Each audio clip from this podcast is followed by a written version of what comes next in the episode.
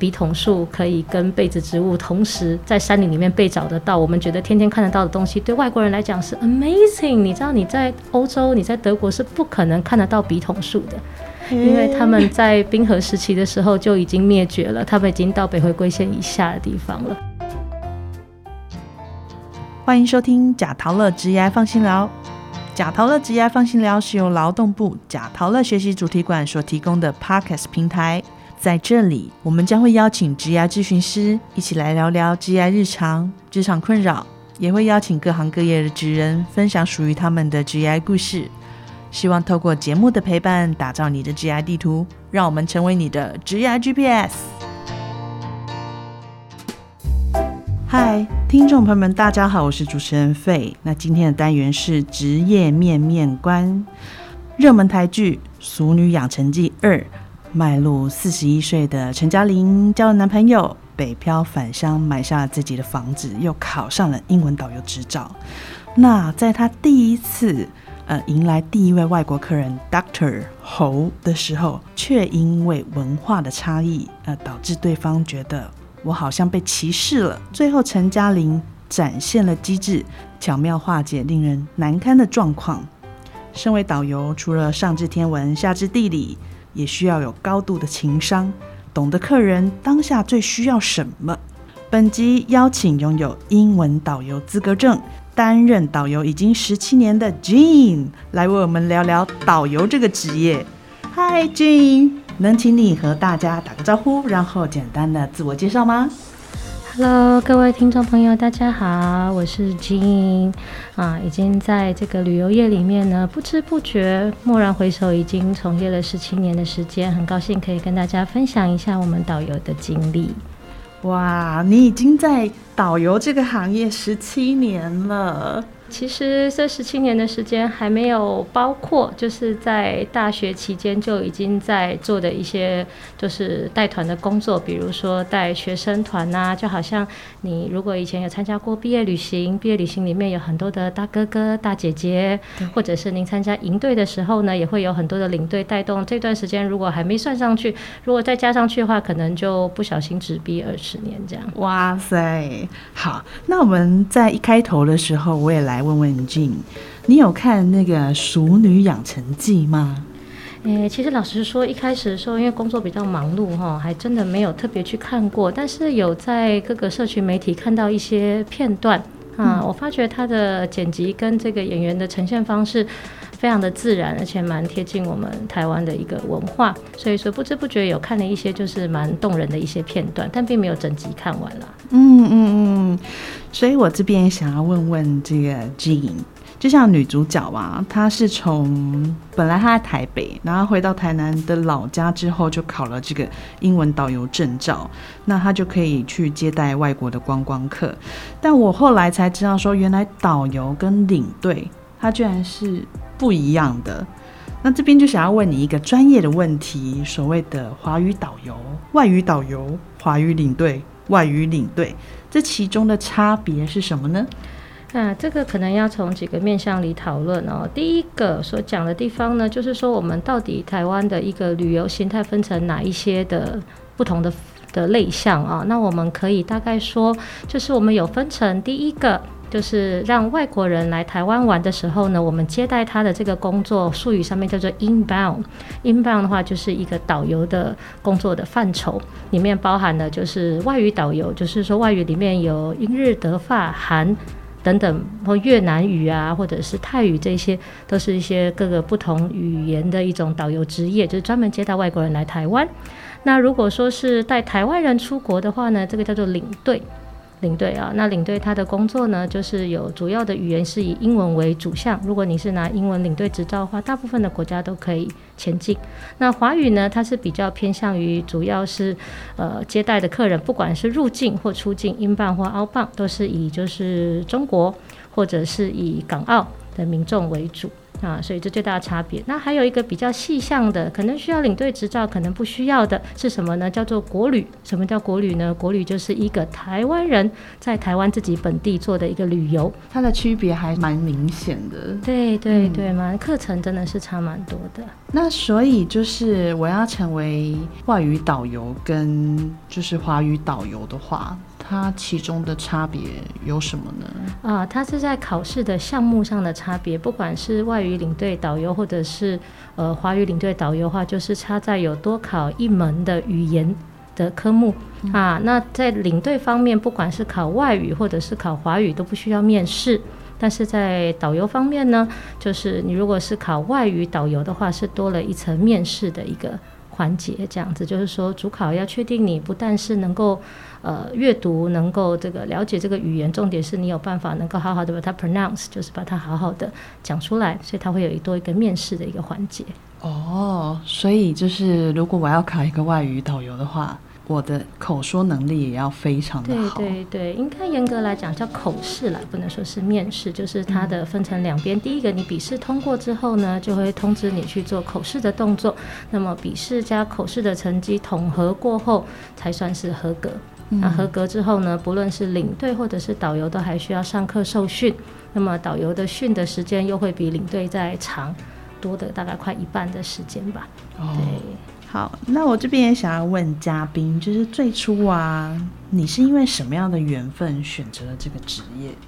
嗯，不过这说起来其实也有点不好意思哦，因为这是有点家学渊源哦。因为我的父亲，然后还有我的干爹，就是家里有好几位都是从事旅游行业。那么，然后自己在大学的时候呢，也就很爱打工，所以有朋友找我们去带营队啊这些，所以说可以说是无缝接轨，也可以说是就人生当中并没有做过旅游以外的行业。这样子感觉你就是也很自然的就融入在里面了。对，可能在做这一行有一个很大的人格特质，就是需要喜欢与人相处啦。就你除了解说也好，带动也好，就是你本身要对人与人的沟通跟相处要有相当的一个兴趣，然后有自信的。话就可以缓缓的做下去，这样。嗯嗯嗯嗯。其实这一是一门说话的艺术啦，就是说同样的事情，也许是我们直面而看的话，它所展现出来的样貌是如此，但是透过导游或者是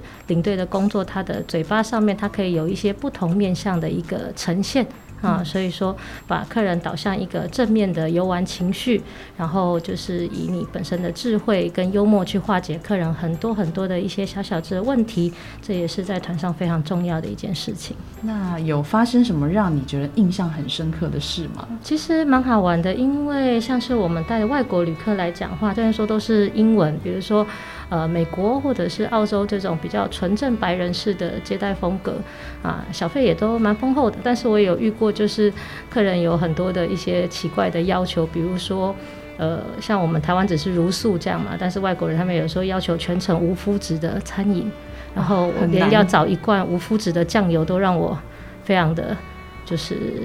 努力克服它，嗯啊，那在于对于东南亚客的话，他们的面向又不太一样。东南亚客有着一个自由奔放的一种系统，所以有的时候就是在时间掌控上面就会有很大的困难呐。呃，不准时很蛮正常的，那不准时超过一个你难以想象的情况也有发生过，迟到个一个多小时，然后回来很尴尬跟你讲说对不起，我真的迷路了，然后你又不知道该怎么责怪他。嗯，但是蛮好玩的。最后的客人会给你各式各样有趣的 feedback，像是我有遇过客人不小心知道我在团上生日，澳门的一个第二大的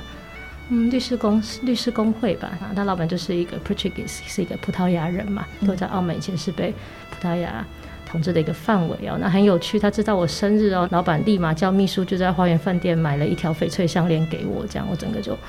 傻眼，然后大家帮我唱生日快乐歌啊，用葡萄牙语啊，用英语啊，就很感动。那我们也有遇过，就是真的团太多了，太忙了，然后话都讲不出来了，就扫下的跟客人讲啊，你要往哪里走这样，然后客人就跟我讲说，你不要再讲了，我帮你翻译啊，你跟我说，我帮你带这样，你不用担心，我们时间到了自己就会回来啊。但是这人与人的相处真的是。非常的温馨啦。然后他们也会给你各式各样的 feedback。然后我们也有收过那个零钱后就整大袋一两个塑胶袋不够装，嗯 啊，但是我觉得这都是客人给我们工作的一个肯定，这样子。想必就是他们一定觉得非常的开心，就是这几天。对呀，在你的陪伴之下，是是是，但是还是很开心啦。因为我觉得每一个人的每一个人生的片段都只会一次，就说哎，你在今年的这个时间的这个当下，你去某个地方玩，他就只会有这么一次的机会。所以就希望这些客人的每一个的这一次就与你相处的机会，都是无比珍贵的回忆。希望给他们创造一个就是这么快乐的旅程，这样。好哦。那我也想要问静，就是像你在带团的时候，是有一个什么小 paper 吗？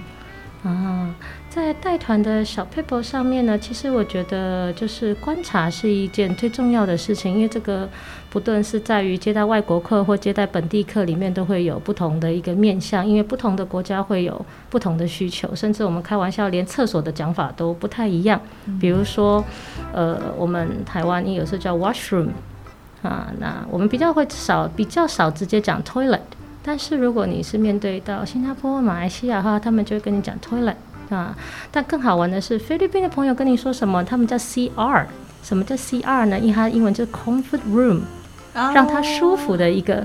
房间哦，那有趣。对我们光一开始在各个不同的面向上要了解，就连个厕所的字大家用的都不太一样哦。那虽然都是英文，那么你在对待英国的朋友或者是澳洲的朋友，甚至有些可能发籍啊，他们过来用英文的一个讲法，大家都会有一些他们习惯的一个说法，跟他们对于时间观念上不同的一个认知。所以我觉得最大 paper 就是要观察客人。我蛮好奇，就外国人来到台湾的时候，他们。就是他们会喜欢。呃，去什么样的一个景点？外国人来到台湾会去喜欢什么样的景点哦？举个例子，如果说是像是我们讲的这些东南亚的朋友，我们东南亚是很大的一个面向，包含了新加坡、马来西亚、泰国、菲律宾、越南这些哦。他们大概共同最喜欢的是非常喜欢逛我们台湾的夜市。哎，对对对，他们非常喜欢逛我们的夜市，因为我们夜市就是因为以他们的物价水准来讲，我们还是偏高一点点。那可能跟新加坡。比起来是不会啦，但是跟其他国家比起来，我们相较高一点。那对于他们来讲，最平价的地方就是夜市，甚至出乎各位意料，是他们非常喜欢去逛台北地下街。哎，真的，因为台北地下街它本来就是我们一个就是在台湾的外籍劳工群聚的地方。我相信可能很多人都很久没有去那边逛过街了，但是你可以仔细去那边逛逛，那边的物价水准真的是。蛮不错的，就是可以直逼夜市这样，所以他们对于夜市，我们台湾这种，哎，每天都这么热闹，又有的吃，又有的买，像这样景点都非常感兴趣。然后对于城市地标啊，比如说一零一啊、中正纪念堂、忠烈祠、故宫博物院等等的比较地标指标性的的顶景点，他们也很喜欢。那外国人呢，他们如果说是白人方面，他们就会比较偏向于就文化之旅。啊，他们甚至喜欢就是野外风景，像他们喜欢去走阳明山呐。那我们也有遇过非常深度的，就是登山的客人呢，就是我们自己开的车，然后带他们去百越，比较深度式的一个旅游。啊，那我们有遇过有个香港朋友，他们是就是对于吃是各位都知道，对香港人啊、澳门人对于吃是非常讲究的，所以他们会很厉害，他们会去找很多可能连我们自己平常都没有去吃过的无菜单。料理餐厅很厉害，这个对对对，所以他们就会也会让我们就是提供我们想，哎，我们自己明明是在台湾土生土长，我们都没有想过说，哦，原来台湾还有这么多我们所想象不到的地方，这样子。那我可以请你告诉我们。导游一天的工作啊，他多半是怎么样子开始，又是如何结束的呢？导游属于是无雇主型的一个自由业的成分，就是说呢，你有团，你才会有薪水。那当然也有一些是平常可能在就是旅行社内部也有工作，然后有团他才出，有这两种情况都有。其实真正有算薪水是你有上团的时候。不过呢，其实前一天、一天、两天就都一直都在工作状态了啦，因为你有很多电话要打嘛。比如说你这个这个团交到你手上，你住哪些饭店？那当然，我们的课程里面它一定会有 group，它会有 family，你就要开始先去帮他安排。比如说，他可能是七人一口的 family 这样，那你在房间的安排上面、餐桌的安排上，你就要特别去用心。你要先打电话跟餐厅去安排一下，诶，我这个一样都是圆桌，我要几个人放一桌，哪些人跟哪些人必须要坐在一桌，谁跟谁的房间必须要靠近，都是我们可以预想得到的。就好像您跟你的家人出去玩，绝对不会希望跟你的家人需要分桌而坐，也绝对不会希望呢您的房间跟你的家人相隔是非常远的，除非说是呃饭店它的硬体设备供应上的一个情况啊。所以为了一个团体的顺利，我觉得这就是在于一个导游的经验哦。所以说小细节上面若能做的比较到位的话呢，那么在你的团体的一个操作方面呢，大家也就会感受到你的细腻度，然后你的团体的带领状况之下也会稍微的比较顺遂一些。对，所以蛮重要的。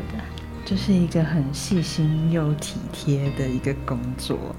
好哦，那也听说导游们呢，多半都上知天文又下知地理，然后脑内有自建的这个美食排行榜跟打卡景点。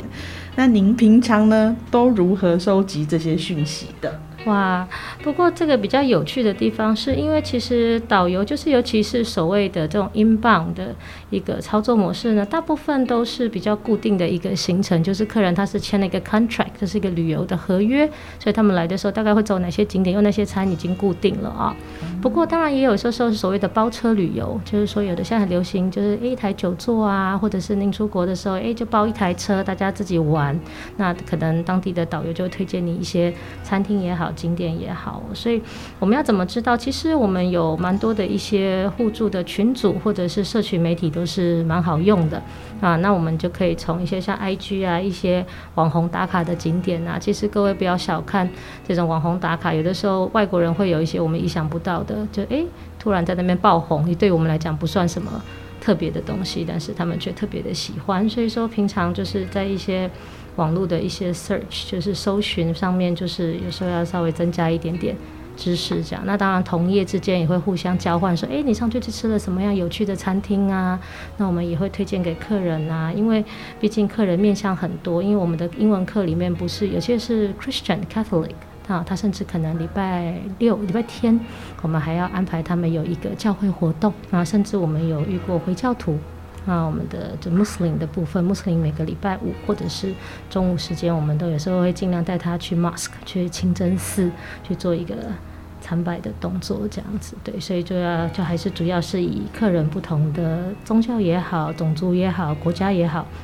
的不同的状况来去安排他不同的景点跟行程这样子。虽然只是坐在这边录音，但是在你的这个分享里面。就会觉得哦，真的有非常多的一个美美嘎嘎要去了解到。对对，曾经有客人跟我开个玩笑，我每到一个景点，就是跟他们讲说厕所在哪里，然后就有客人跟我开玩笑说：“哎，金。”我来台湾不是来看厕所的，你怎么所到一个景点就跟我讲厕所在哪里？蛮好玩的，因为你其实 Google 现在 Google 地图是非常的方便哦，你但是你找不到厕所。对，Google 上面是不会显示洗手间在哪里的。如果你根本不曾去过这个景点，你一定要赶快去找前辈去询问一下哪里可以上厕所，哎这很重要哦。你会觉得这是一个很小的事情，但是当人的人有三级嘛，内急最上解决不了的就很大问题，所以。我就开笑笑的跟客人讲说：“哎呀，不要这么说嘛，这样代表这些景点我都很熟啊，我才能马上迅速的告诉你洗手间在哪里。而且台湾的洗手间不错啊，你知道国外没有像台湾的这种高速公路休息站有一百间厕所哈。我遇到的每一个客人来到台湾都对我们高速公路的休息站赞誉有加，说天哪，你们完全解决了这个。”厕所的问题，我们本来想说一进来看到这么多台游览车，我们女生都已经心里就想说完蛋了，我们到底要排多久？他们没有想过一进去居然有一百间厕所在等着他们，每个都很快，非常的开心。对对对对，哦，这个我也从来没有想过说，嗯，有这么多厕所的妙用在这边，非常重要，真的很重要。好哦，那我也想要请问静，就是。因为我们可能到不同的景点，或甚至是它的一个内容，你都非常的了解。那这一些专业的历史讯息，其中的一些内涵，像一个导游的话，是如何可以知道的？除了 Google 方便之外，哈，现在因为疫情啊，我发觉课程越来越多了，尤其是线上课程的一个部分哦，现在有蛮多的什么译文沙龙啊，或者是讲堂。各式各样的讲堂啊，其实都蛮鼓励大家去参加的啊。因为尤其是这两年，因为疫情的关系，我们已经没有办法有任何的外国客进来台湾。那我们本身的 outbound 就是台湾人出去旅游也完全不可行，所以我们现在面临的是一个更有趣的状况，就是带台湾客游台湾，那知识量就更加庞大了，因为你带的是一群熟知这一片土地的人们。啊，所以说你在知识的补充上面反而就会要更加快速的进行。这样，就算你不从事这个旅游业，你也可以从一个新的角度去认识我们自己的城市。就好像我们从小到大都在台北长大啊，我也算是在台北就走跳了这么久的人。那我没有想过说，哦，原来以前的蛋黄区就是在延平北路，就是所谓大道城的位置。比如说爬山、林业又是另外一种。嗯，对啊，台湾的。原生植物，台湾的北回归线、北河冰河时期留下来的这种，呃，像笔筒树，可以跟被子植物同时在山林里面被找得到。我们觉得天天看得到的东西，对外国人来讲是 amazing。你知道你在欧洲，你在德国是不可能看得到笔筒树的。因为他们在冰河时期的时候就已经灭绝了，他们已经到北回归线以下的地方了。台湾是这么的珍宝的一块地哦，就是在北回归线经过的范围里面，就只有从中国到台湾这块是一块绿地，然后能够存有更丰富的一个基因宝库的多样性，其实是一个连台湾人自己在台湾土生土长都没有想过的东西。就德国人来我们这边感叹哇，就是笔筒树哎，然后台湾人砍下来做神木穴。哎，但也 O OK 啦，因为我们很多嘛，对，这不是很大的问题哦。但是就是我觉得可以让大家更加的觉得说，哎，原来台湾是一个这么有趣的地方，是一个这么多元。文化的一个地方，对我觉得通过你的分享，我现在对这个笔筒树的感觉有了一种崭新的感受。对啊，这都是从课程的一个补充里面所得到的这样子，所以我们也很感谢，就是不管政府也好啦，民间机关也好，或者是公家机关也好，他们其实都有提供蛮多的一个课程的部分，这样子就端看大家的时间啊，怎么样可以去做一个进修的动作。嗯。那所以像你这样子要去进修的话，是有一个组织团体来，哎，跟你说，哎。这时候应该要开一个什么大道城的课喽，大家来上，或是它是一个怎么样？这个就可能要看各个旅行社的安排啦。让大家知道市面上一些大家所听过的那些大型旅行社呢，其实他们都有不断在鼓励员工也好，或者是呃我们这些就是导游领队也好，就是不断扩充自己的知识。有的时候他们就会办一些不同的课。那像现在我所在的这一间呢，就比较大间啊，那它就有许多铁道、铁道旅游啊这些，所以，诶，我以前明明带外国客，我们也坐过火车，但是没有坐过这么多所谓的观光列车，所以我们就要再多去旅游一些，呃，了解一些关于铁道的文化这些，所以有些他会开课，有些你也可以自己找课，然后其实导游领队有蛮多的自己的一些群组。那大家自己也是会做一个交流的动作，诶，有什么样有趣的课啊，就抛出来。像故宫博物院，之前在疫情前的时候，它就有蛮多的进修课。啊，因为故宫博物院总共有将近七十万件的展品，哈，大概没有一个导游一生有机会把它全部看完。对，真的太多了，看不完，看不完，所以他就变得不断要去上课，因为他每一个面向就有很深度的东西，陶器是一个，瓷器一个，画作一个，文件另外一个，家具又是别种，啊，所以其实都有非常丰富的课程。好的。那最近因为疫情的关系，就是旅游业它受到非常大的影响。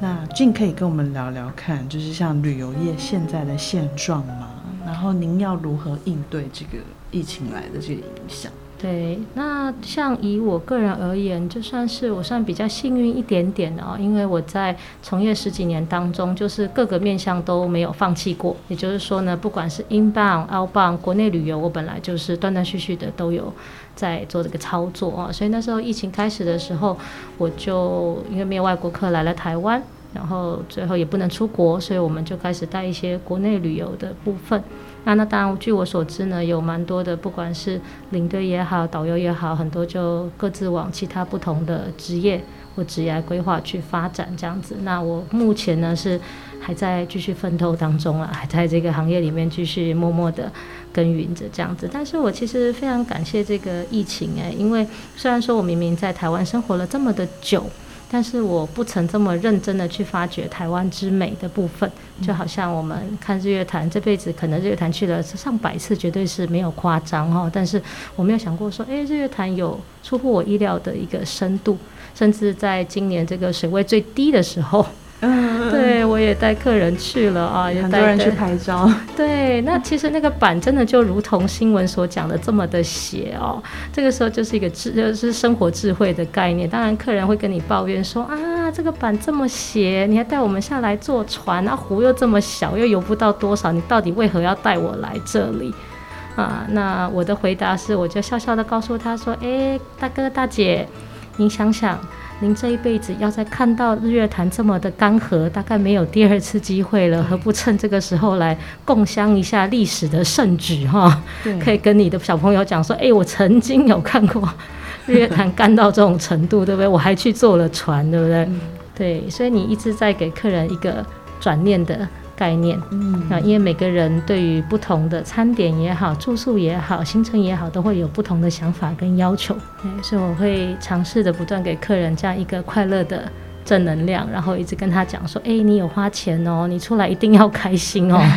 对啊，我是没有花到钱哦，所以我不开心我也就过了哟。但是你的人生来这个地方的这一次就是这么 only one time，人生的 every moment 就是 only for this moment，所以希望他们都能够。Enjoy 在当下的情绪当中，这样。我觉得你真乃一个人生智慧家，我听了之后，我都会觉得哦，好有正能量。对，就我觉得大家有时候全车，因为全车的一个气氛，其实在导游身上是一个很重责大任。你如果能够带出大家一个很正面的气氛，哪怕这个行程有一些不完美，哪怕这个餐食住宿上面有一些不尽如人意的地方，但是这是硬体的东西，你无法完全克服，但是你可以采用软体方面的。服务上面让他们可以去克服他们一点小小的不愉快，就是一种瑕不掩瑜的概念呢。所以我觉得这个就是有赖于就是每一位资深的，就是前辈们哈对各个导游领队们的一个生活智慧。所以也是希望我们的旅游伙伴们都继续加油啦。对，那可以请进，就是我冒昧请问你，如果说是要参加这种比较特殊的行程的话，应该要去哪边找？嗯，其实各位在各大的，就是各大旅行社的网站上面，其实都有提供蛮多蛮深度的一个旅程哈。我们会有些蛮深度的，像是登山也好，那也有骑脚踏车。现在铁道非常的风靡嘛，最近很红的明日号也好，或者是我们呃南部要发了，就是在访寮一直开到台东的这个蓝皮解忧号，那这个铁道的一个深度之旅啊。那宠物专门的一种的旅游面向哦，就是希望鼓励大家，不但是自己可以开车出去玩，就原来跟团是这么的开心，啊，可以很放松，在各大旅行社的官网上面其实都可以搜寻得到。好的，谢谢俊的分享。那对俊来说，你的工作带给你的收获是什么？我觉得对我而言，哈，当然，我觉得所有人的工作都是为了一个自我肯定的一个成就感而存在哦。当然，就是不管是在金钱上面的一个肯定，或者是在于你自己自我肯定的一个状况之下，哈。所以说，这工作让我觉得最开心的就是你认识了不同的人。其实，人家说导游所带来的海量的知识，很多不是 Google 给我们的，是客人给我们的。那比如说，我带过化学公司哦，我才了解说，哎，原来化学公司在干什么啊？甚至我们有一些其他的同辈的同仁也有带过，比如说八大行业哦，很有趣哦。早上不能太早出门啊，晚上那个酒都是要很开心的，随时准备给他们啊。然后各式各样不同的工作啊啊，所以我觉得有趣的地方就是在于说，你若是一个喜欢与人交流。然后呢，也没有就是人群恐惧啦。那再来就是说喜欢被自我肯定。然后如果刚好你本身也蛮喜欢就是游山玩水的话，啊，这工作就可能会蛮适合你的啦。但是一点小小缺点就是在家庭上面可能会比较没有那么多时间，比较会对，因为出去就好几天。对对对对对，就他比较不能像朝九晚五的工作这样子，会比较多时间陪伴在家人身边，所以有好有坏啦。啊。但是收获上面还是蛮有趣的啊，因为你会你的客人一直在换。你不不太会一直有重复的客人出现的不同的面相，这是很有趣的事情。嗯，好，谢谢君颖的分享。那在节目的尾声，我想要请君颖给我们的听众呢说一些勉励的话。啊，勉励的话就是，嗯，我跟大家一样，都好想念桃园机场。我的人生当中从来没有跟桃园机场分离这么久过，我也好想念它。对啊，我的战场只剩下松山机场。有时候去去澎湖、金门，结果没想到今年因为五月突然又来了一阵的疫情哦，让所有的团体是连国内旅游都没有办法动哦。那时候我们真的大家就是窝在家里哦，然后啊，那政府还给了我们一点就是生活补贴这样子哦。嗯，那就是最大的期望还是希望疫情得控啦，然后希望能够不管是外国人来我们这边也好，或者是我们台湾的朋友能够赶快飞出去，去你思念的。地方，嗯，日本啊，泰国啦，甚至更远的欧美国家也好啦，啊，但是我觉得在疫情当中呢，大家就是要保持一个快乐的正能量，啊，这日拨云总会见日的嘛。啊也希望就是不管是以后还想要来这个加入我们这个行业的哈，哎，短时间先不要了，哎，要等下一波比较稳定了之后哈，就欢迎大家来加入我们的行列啊。那如果说原本就已经在这个区域打拼很多年的伙伴们，也希望大家继续坚持下去哈，加油加油加油！对，一定能够拨云总会见日的，我们总还会有机会，不管是在台湾的各大景点，或者是在国外的各大景点，都希望能够。在跟科所同事们相遇这样子，嗯，好，那我们也请这个有听到这个 podcast 本集节目的 podcast 的听众们呢，那个国内旅游也给他捋起来。那这边谢谢 Jean，也谢谢也请 Jean 就是跟我们听众道一声再见。好，那各位听众，我们希望下次还有机会，或者是以后也有机会，能够多多跟大家分享我们在旅游上面的趣事。那也祝各位一切平安顺利。谢谢大家听听我们这次的一个 broadcast。谢谢 G，谢谢，好，拜拜，拜拜。这边也做贴心的小提醒。在我们的节目资讯内容中，小编们都有为大家制作每集的重点资讯超连接，方便大家使用哦。下一集即将在十月二十七日播出。大企业的影音制作都在做什么？想从事影像行业，你需要具备什么能力呢？我们邀请到在大企业中担任影音制作的 Lilian Ho。来为我们分享，给有志从事相关职业的青年们一个深入了解影像工作的机会。另外，贾陶乐学习主题馆在每个月的第二、第四周的星期二中午十二点十分，在脸书粉丝团推出了直播节目“职涯午餐会”，给你最多元的职涯议题及观点。欢迎大家关注贾陶乐脸书粉丝团。如果您喜欢今天的节目，记得订阅贾陶乐直牙放心聊，也欢迎您在节目下方留言，或到贾陶乐脸书粉丝团与我们分享你的直牙大小问题，也可以谈谈您的收听感想，并 #hashtag 贾陶乐，让更多人一起来关注直牙。谢谢今天的收听，贾陶乐直牙放心聊，我们下次见喽，拜拜。